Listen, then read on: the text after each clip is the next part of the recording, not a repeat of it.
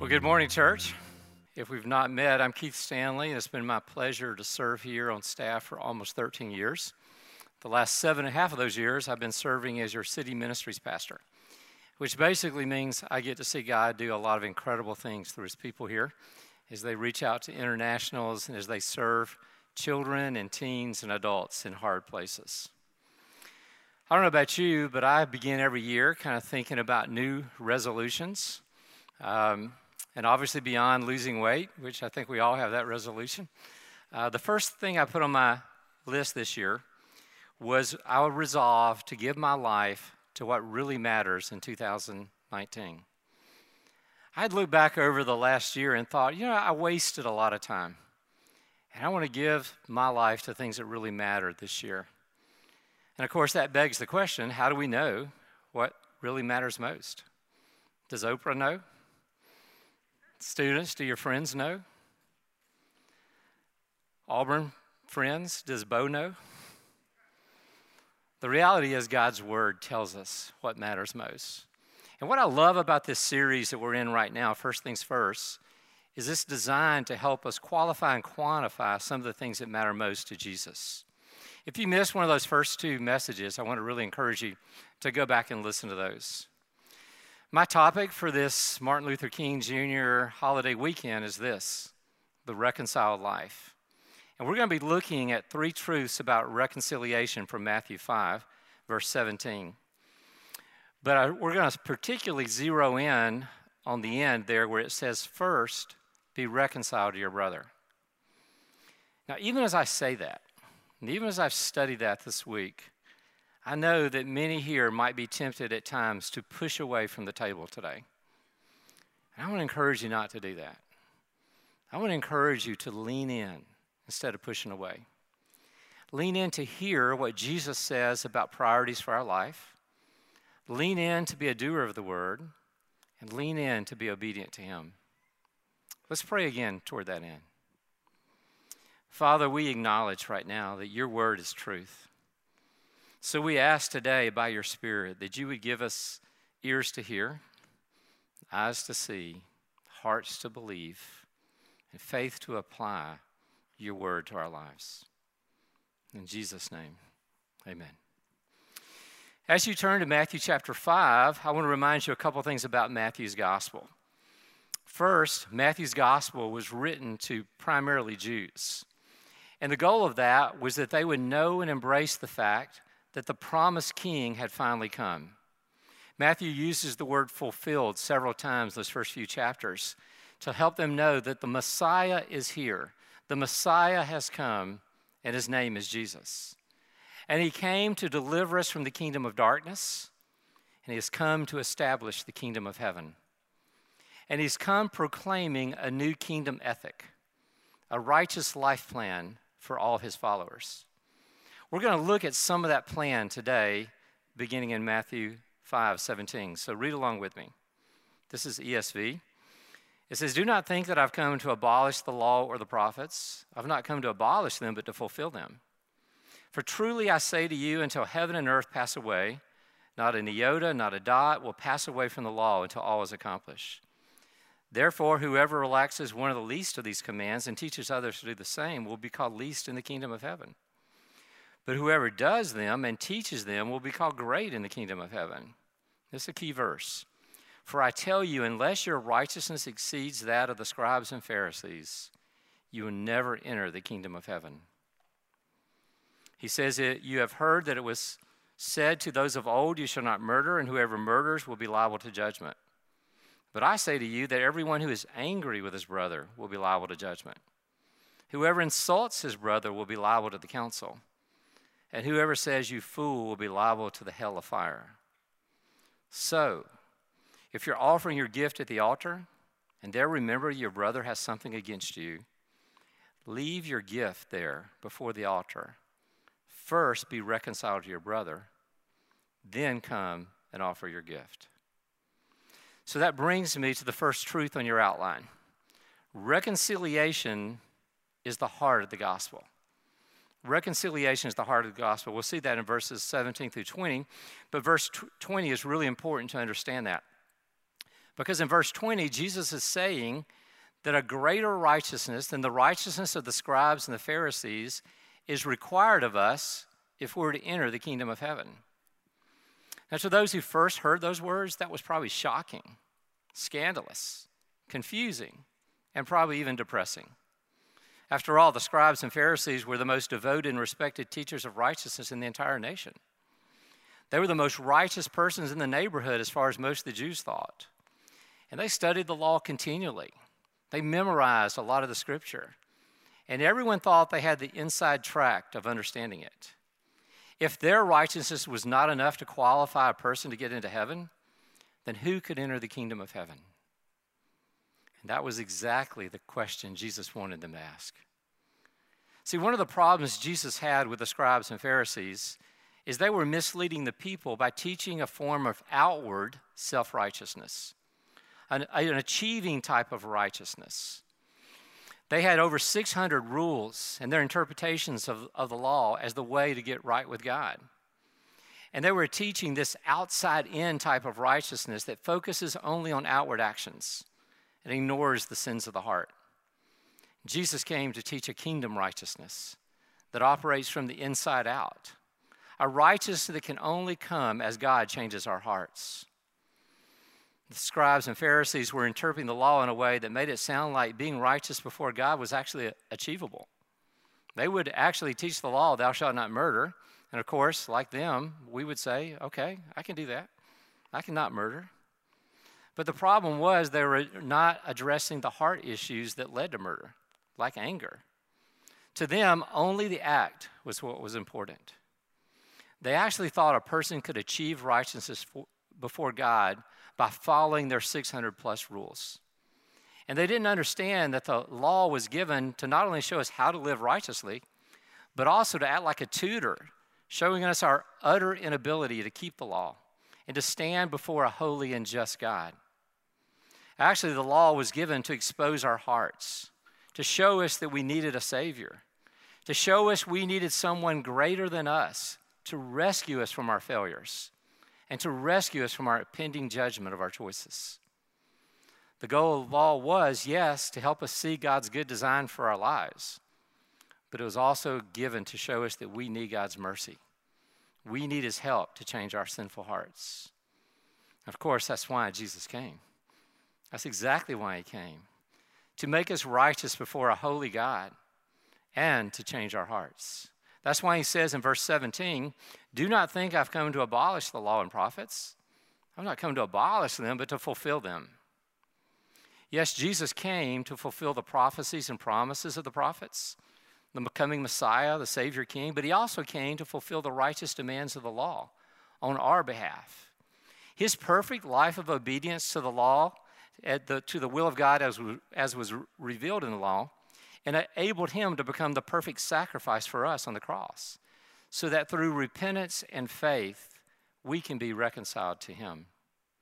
As we turn from our sins and we trust in what Jesus did for us as payment for our unrighteousness, as we confess him as the new Lord of our lives, we're forgiven. And our sins get transferred to his account. His righteousness gets transferred to our account. Paul explained it like this. Many of you know this verse, verse 21, 2 Corinthians 5. He said, For our sake, he, God, made him to be sin who knew no sin, so that in him we might become the righteousness of God. In that same chapter, Paul says, God was in Christ, reconciling the world back to himself, reconciling sinful people back through Jesus to God the Father is the gospel. It's the good news for us, and it's the good news for the world. We all were hopeless and helpless sinners, rebellious in our hearts. But God sent his son to die for us so that we could be reconciled back to him. When I fully understood that as a high school kid living in New Jersey, I was surprised and I was shocked to understand that I could be declared righteous before God that he would robe me in Jesus' righteousness in a way that he would see only Jesus' righteousness and not my sin. I knew I was a sinful, broken sinner. And I thought, what a deal. What a deal. It makes perfect sense to trust him with my life. So I called out to him to forgive me of my sin and I confessed him as Lord. Best decision of my life. And I would say to you today, friend, if you're here and you're not part of his body, and you've not been reconciled back to God, I want you to know that you can be reconciled to him today. You can turn from your pursuit of self righteousness, and you can trust in what Jesus did for you. And you can come, become reconciled to him through faith this morning. In fact, I would hope that you would receive the righteousness today that's greater than the righteousness of the Pharisees and Sadducees by turning and trusting in Him and confessing Him as Lord. That's good news. But here's what else is good news the Bible says that God is not only reconciling us back to Him through Jesus, but look what He says in Colossians 1 19 through 20 on the screens. Listen to this.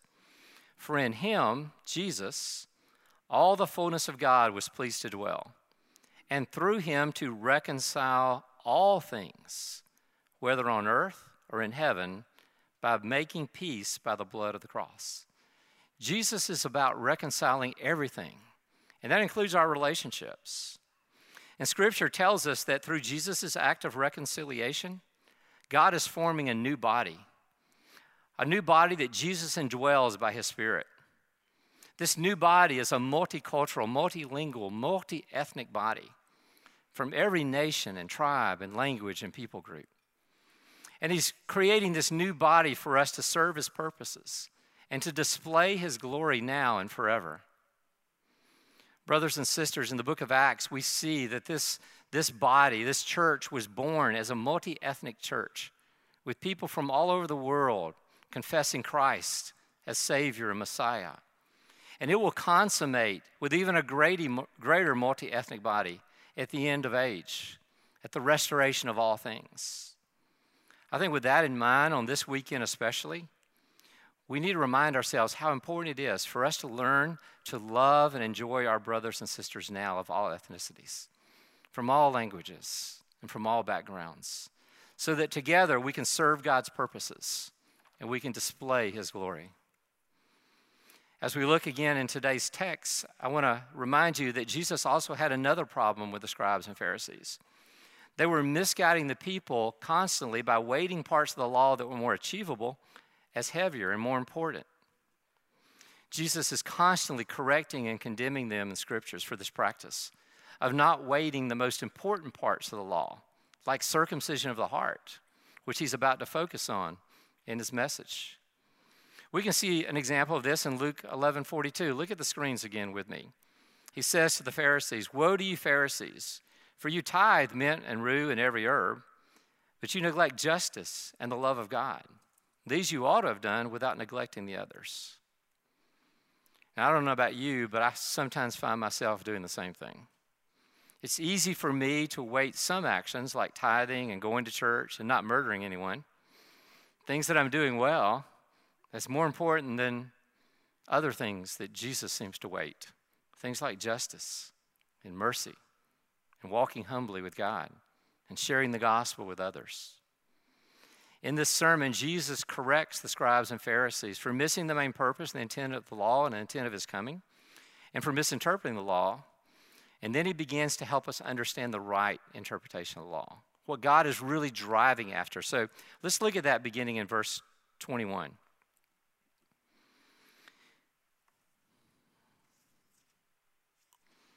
As we as we turn there, and I apologize, I've just lost my place. Let's come back to that. That's going to bring me to the second point in our outline, which we'll get to reading in a minute. Reconciliation to God transforms us. Reconciliation to God transforms us. The Bible tells us that we are truly, when we are truly reconciled to God, we're a new creation. Paul said it like this in 2 Corinthians 5:18. If anyone is in Christ, he is a new creation. The old has passed away, and behold, the new has come. And now, as a new creation, we all have what? A new identity. The Bible says we're in Christ now instead of in Adam. We're now sons and daughters of God Most High. And because of that, we have a new destiny.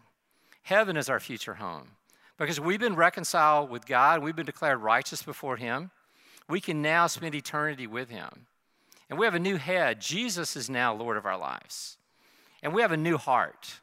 Jesus comes to change our heart of stone to heart of flesh. This was prophesied by both Ezekiel and Jeremiah.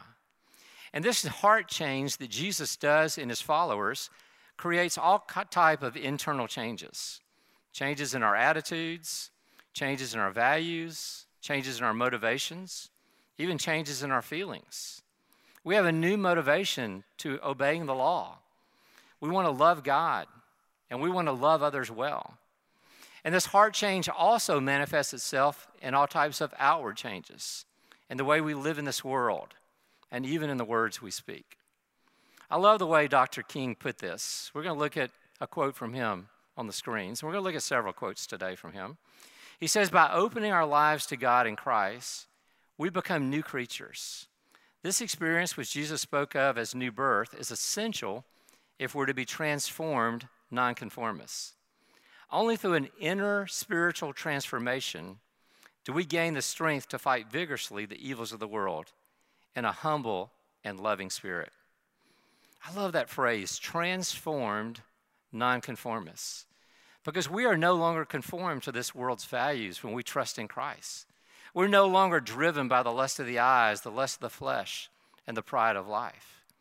But instead, we are being transformed in, inwardly by His Spirit to the image of Christ, to become a change agent, humbly seeking to reconcile the world back to God in His good design. And part of that good design is this new mission that we have. Paul says in 2 Corinthians 5:18, we have been given the ministry of reconciliation. We've received his grace and forgiveness and reconciliation, and he expects us not to keep it to ourselves. We're called to share this gospel of reconciliation to the world. Fortunately, we have a new helper, right? We have the Holy Spirit who indwells us, who empowers us for the mission, who transforms us into the image of Christ from the inside out. And as he transforms us, he gives us new pursuits pursuits that change our calendars, pursuits that change our checkbooks. And we have a new family. And Jesus introduces this concept here in verse 22. Jesus comes and he's wanting his disciples to know that they're not just followers, they're brothers and sisters. So he uses the word brothers here for the first time. Actually, that word is actually best translated brothers and sisters because he wants to, his disciples to know they are now part of a new family. And this new family will be people from all ethnicities and languages and nations. It will be people from all types of education levels, different gifts, different interests, different abilities, different socioeconomic statuses. Some are going to be like them, and some are not going to be like them. Some are even going to be Samaritans. Some are even going to be Gentiles like us. Brothers and sisters, when we become part of Jesus' family, we can no longer see other brothers and sisters through a vision of tribalism by what tribe they belong to, what country they're from, what part of the country, our country, they're from, what political party they're a part of, what ethnicity they are, what athletic team they support, what university they attended, what neighborhood they live in. Our culture wants to divide us in all types of tribes, even by the clothes we wear, the music we listen to, the cars we drive, the clubs we're part of, the games we play, the jobs we have, the genre of shows that we like to watch. And our flesh desperately wants our identity in those tribes where we can feel superior to others. But as Pastor Matt reminded us last week, Followers of Jesus no longer stand on others' heads to make ourselves look taller. Jesus wants us to know in verse 22 we're part of a new tribe, an eternal family that includes people from every tribe, nation, language, and people group. And that means we can no longer devalue anyone because they're not part of our tribe. They're not like us. We cannot ignore them. Brothers and sisters, we cannot ignore people, especially those in need, who are, call themselves our brothers and sisters just because they're not a part of our tribe. Why? Because now they're part of our family. And Jesus would say, The hand cannot say to the foot, I have no need of you. We have a new family and we have new responsibilities toward our family.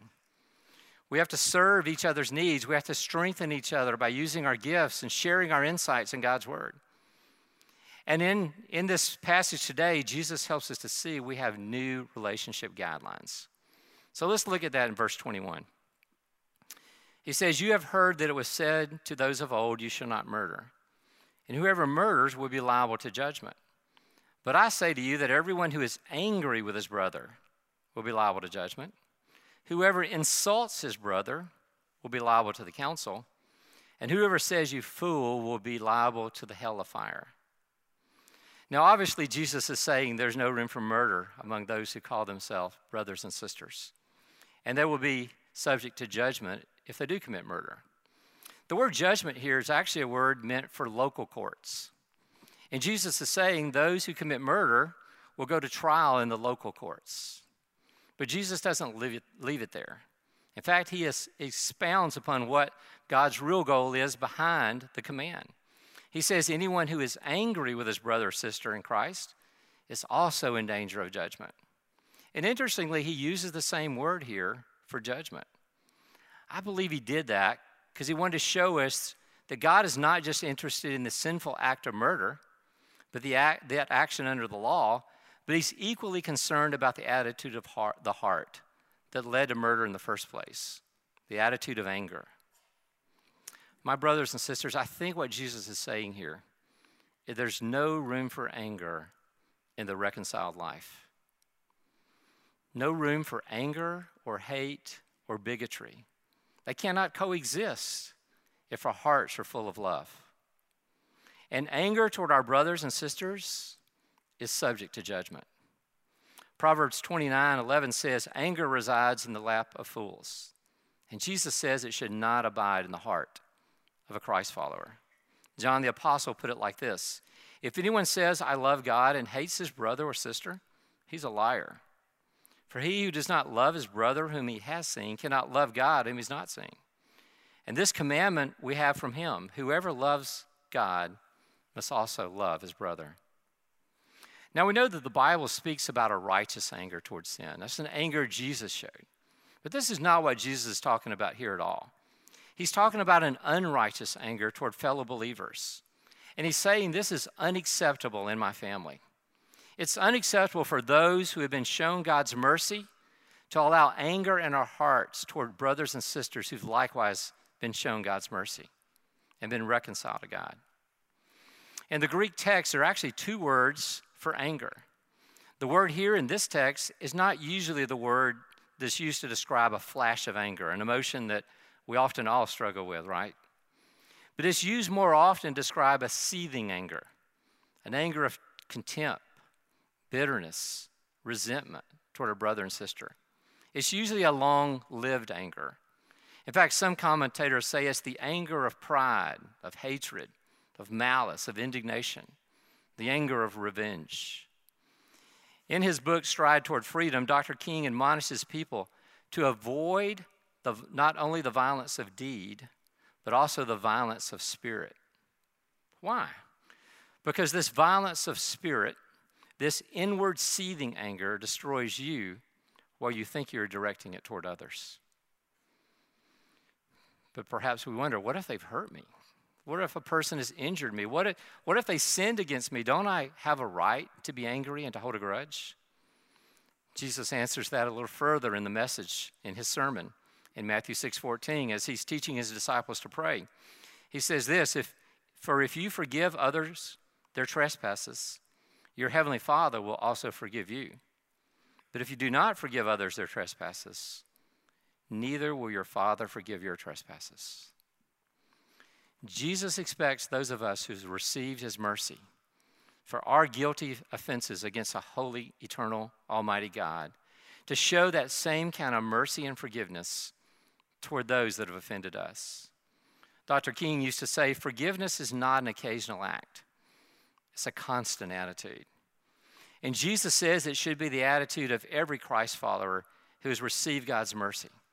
Freely we've received, and freely we should give. Now, it's important to note here that, that God doesn't excuse any type of anger. In fact, in Colossians 3 8, uh, Paul makes it clear that we're to put away all types of anger. He says, put away anger and wrath and malice and slander and obscene talk from your mouths. And the fact that Jesus and Paul obviously address this with the church shows it's a constant struggle that we all will face. But, brothers and sisters, we must not give up on it because Jesus says it's unacceptable in his family. And Jesus then further expands his expectations of this righteous kingdom living in verse 22. He says, Whoever insults his brother will be liable to the council, or literally the Sanhedrin. Now, Jesus is speaking this to men and women in Galilee. And the Sanhedrin was 80 miles away up in Jerusalem. I think what he's doing here is he's showing us that this act moves to a greater judgment, a national court. The Sanhedrin had the power to pass judgment and to put someone out of the temple and out of the community of faith. And when this inward contempt starts showing itself in words of contempt, Jesus says those who do such thing are subject to an even greater judgment. Matthew 12, 34 said, Out of the abundance of the heart, the mouth speaks. And that's exactly what Jesus is condemning here. This word insults is the word raca in many of your translations. It's a quasi swear word in Aramaic, and it means calling someone empty headed or worthless. We might use words like stupid or ignorant as well as worthless. And Jesus says those who attach and use such words toward a brother and sister in Christ, declaring them worthless, are in danger of even a greater judgment. Brothers and sisters, Jesus is saying we can no longer call what God has called valuable those that he spilt the precious blood of his son for, those that he died and purchased, we can no longer call them worthless just because we disagree with them or just because we don't like them. We have a new standard in Jesus' family. We're to value our brothers and sisters with all of our words. That means followers of Christ in our family. It means our neighbors, our coworkers, our bosses, our classmates, it means people like us and people not like us. We cannot put down, scorn, insult our brothers and sisters as worthless without being subject to judgment. I think this is something we especially need to hear on this holiday weekend.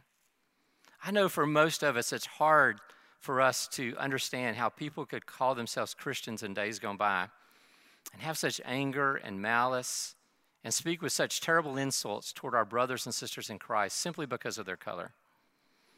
We know that that's antithetical to the gospel of grace. And we know it's abhorrent to the heart of God. And we know that those who do such things put themselves in danger of judgment from God. But before we cast too many stones at them, we need to search our own hearts. Has anger spilled out with similar words to anyone in our sphere of influence? Toward a brother and sister because we don't agree with them or respect them or respect their choices? Who among us can cast the first stone? As Matt preached last Sunday, we must first take the log out of our own eyes. Then we can see clearly to help others with their sins. So, what if they're not believers? Right? What if they're ignorant pagans that hate Jesus and hate his followers? Are we able to have anger toward them? Are we able to cast insults toward them? Are we able to regard them as worthless? Jesus anticipates that question in the same sermon a little bit later in Matthew 5 43. It's on the screens. He says, You have heard that it was said, You shall love your neighbor and hate your enemy. That last part, by the way, is not in the law. But I say to you, love your enemies and pray for those who persecute you that you may be sons of your Father who is in heaven. For he makes his sun rise on the evil and on the good, and sends rain on the just and the unjust. For if you love those who love you, what reward do you have? Do not even the tax collectors do the same? And if you greet only your brothers, what more are you doing than others? Don't even the Gentiles do the same? The bottom line is Jesus says his family has a new ethic. We have a new relationship ethic for every person that's been transformed by his love and reconciled back to him. And it can be summed up in just one word love. Right? Love. Love for God, first and foremost. Love for our brothers and sisters. Even love for our enemies. And love for our neighbors in need. Why love? Because love changes everything. Love changes all relationships. Look at these quotes on the screen about love. It says, returning hate for hate multiplies hate. Darkness cannot drive out darkness, only light can do that. Hate cannot drive out hate, only love can do that. Another one love is the only force capable of transforming an enemy to a friend. And finally, I have decided to stick with love. Hate is too great of a burden to bear. You may recognize that last one from Dr. King. All these are quotes from him as he challenged his people to not embrace hate, but love to their white brothers and sisters. Why? Because love toward others, especially our brothers and sisters in Christ, will always express itself in forgiveness. Dr. King would often say, Who is devoid of the power to forgive is devoid of the power of love. And Jesus says his followers should not allow anger in their hearts toward one another. They should not cast insults toward one another. And listen as he ups the game even more. In verse 22, he says, Whoever says you fool to a brother or sister in Christ will be liable to the hell of fire, even greater judgment. Now, this word fool, more, was highly insulting in Jewish culture. It had moral connotations, overtones of immorality and godliness. It's the same word in English that we get the word moron from. And it was used towards someone to treat them as morally destitute, hopeless, a scoundrel. To use it was to have contempt for someone's heart and someone's character. Is to say they are a lost fool outside the community of faith. They're rebels, they're apostates. And don't miss this. Jesus says if we attack and attach a title of lostness to one of his children, we are in danger of hellfire. Gehenna, literally. Why does he say that? I can think of a couple reasons. Number one, we're positioning ourselves in the place of God, who's the only righteous just judge. And we're simply destroying the reputation of a brother or sister by saying they're not part of our body. And we're hurting the witness of the gospel for sure. But most importantly, I think he's saying that because we're denying the primary mark of a true believer not in them, but in us. We're exposing our own heart as potentially lost. Listen to what Jesus said in John 13, toward the very end of his life. In fact, the, the night of his betrayal, he said this A new commandment I give you, that you love one another just as I love you. You're also to love one another. And listen to this by this, all people will know that you're my disciples if you have love for one another. Love for our brothers and sisters is the defining mark of a true believer. So if we don't have love for our brothers and sisters, are we saying we might not be a part of the body of Christ? I think that's what Jesus is getting at. This brings me to the third truth on your outline reconciliation to God transforms our pursuits. Reconciliation to God transforms our pursuits. Jesus now gets very personal as he starts to show our personal responsibility of protecting and pursuing unity in his body at all costs. Up until this point, the word you in our text has been plural. Jesus now shifts and makes it personal, singular in the Greek. Let's read that again, verses 23 through 24. He says, If you are offering your gift at the altar, and there remember that your brother has something against you, leave your gift there before the altar and go and first be reconciled to your brother. Then come and offer your gift. Notice the value Jesus puts here on pursuing reconciliation. He says we can't bring our gift, our sacrifice to God, without pursuing reconciliation first with our brothers and sisters.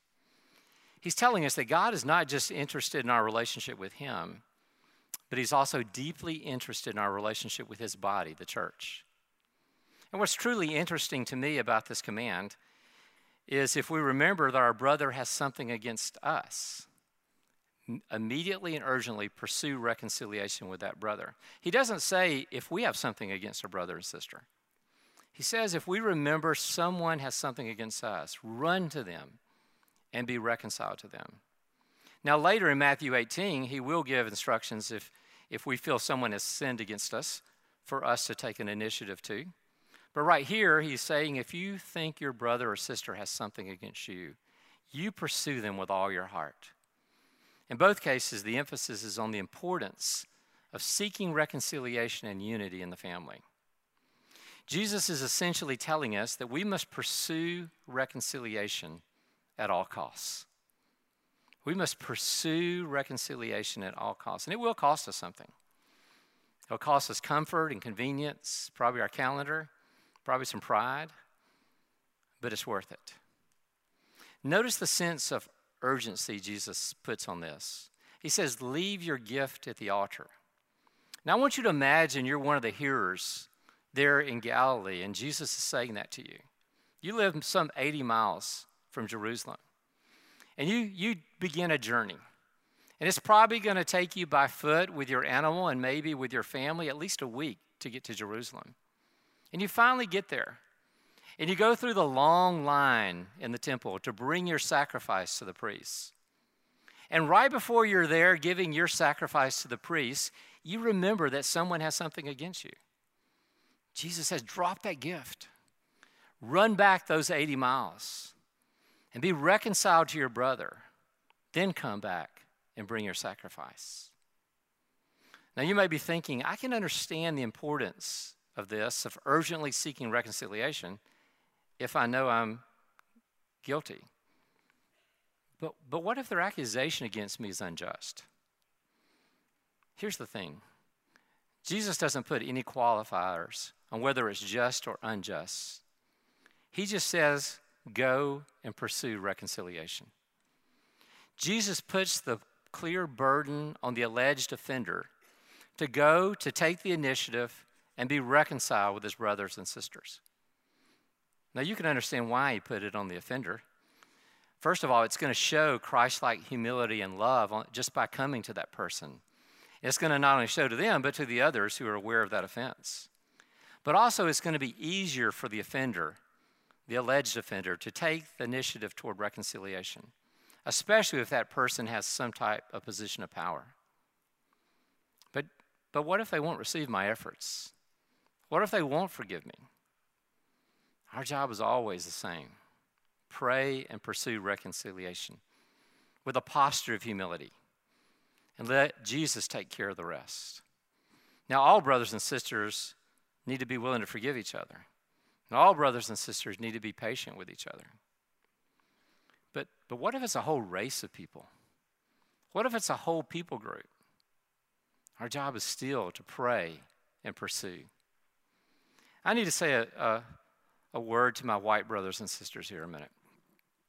I know it's been over 40 years, excuse me, over 50 years since the civil rights struggles took place in the city. And I know that many of you were not alive. And I know that many of you didn't and don't support the racism of our past and present. But we cannot ignore the fact that a great offense was committed by the white church against our African American brothers and sisters and other ethnicities in our history. And a great number of our brothers and sisters still feel that offense. The wounds and scars of the past actions of some of our forefathers run deep, as well as other actions like the white flight that left the inner city without the same educational work and life opportunities that we've enjoyed in the suburbs. And Jesus puts the onus on us to initiate, to run to our brothers and sisters, and to seek reconciliation with them at all costs. Why? Why is this so important to him? Why does Jesus want us to urgently pursue this reconciliation at all costs? It's in your notes. First of all, for the glory of God in the church. For the glory of God in the church. We need each other's gifts, insights, we need each other's wisdom. We need each other's care. We need each other's resources. Jesus designed his body to be interdependent. And no one part of the body and no one church has everything it needs. We need each other to experience and understand God in his fullness and to persevere in our faith. Secondly, we need to do it for the glory of God in the world. This is real important. For the glory of God in the world. Brothers and sisters, our unity actually displays the power of the gospel. Our unity validates the gospel to a lost world. I want you to see this in Jesus' last prayer on the way to the cross. He stops and he prays in John 17, beginning in verse 11. He says this And I am no longer in the world, but they are in the world. And I'm coming to you, Holy Father. Keep them in your name, which you have given me, that they may be one, even as we are one. And we see why he's praying this in verse 20. I do not ask for these only, but also for those who will believe in me through their word. That's us, by the way. That they may all be one, just as you, Father, are in me and I in you, that they may also be in us. Why? So that the world may believe that you sent me. The glory that you have given me, I've given to them, that they may be one even as we are one. I and them, and you and me, that they may become perfectly one. Why? So that the world may know that you sent me and love them even as you loved me. Four times Jesus is praying in his last prayer on earth that his followers would be unified. unified. Why? So that the world might know and believe that God the Father had sent God the Son to reconcile the world back to Him. You see, brothers and sisters, our unity is the evidence of the power of God at work through Jesus to a lost world. Another way I would say that is Jesus is most glorified when his body is most unified. Our unity across all ethnicities, tribes, language, and nations is a powerful testimony of the power of the gospel. It's not natural. So it validates that God the Father has indeed sent God the Son to reconcile all things together in Him. The witness of the gospel is at stake in the way we urgently seek and pursue reconciliation with our brothers and sisters. Let me ask you a question. What do you think would happen in this city if people saw such a great demonstration of love toward one another by those who call themselves Christians? Brothers and sisters pursuing reconciliation at all costs, across at all costs, across all barriers of tribalism, caring for one another, serving the needy together, sharing the gospel together. Would they want to be a part of that community? Of course, that's exactly what happened in the book of Acts. So why not now? And why not here? We must pursue reconciliation of the body at all costs for the glory of God in the church, for the glory of God in us, I mean, for the glory of God in the world, and finally, for the glory of God in us. For the glory of God in us. We need the work of the Holy Spirit against our flesh that only happens when we're willing to humble ourselves and die to ourselves and die to our pride, admitting our weaknesses, and love our brothers and sisters sacrificially, and pursue their understanding of the reconciled life. And as we pursue that, as we depend more on the Spirit's help to pursue unity at all costs, we find ourselves being transformed inwardly more and more to look like Jesus. And we begin to experience more and more the joy of walking in the Spirit every day. So, what, Brook Hills? What does this mean to us? I want to leave you with three challenges as we end today. Number one, urgently pursue personal transformation urgently pursue personal transformation. First question Have you been reconciled to God? If not, pursue Jesus today. Call out to him. The good news is everyone who calls upon the name of the Lord shall be saved. It doesn't matter where you're from, doesn't matter what you've done. Let Jesus reconcile you today. But if you're already a Christ follower, do you need, do you need to confess something today?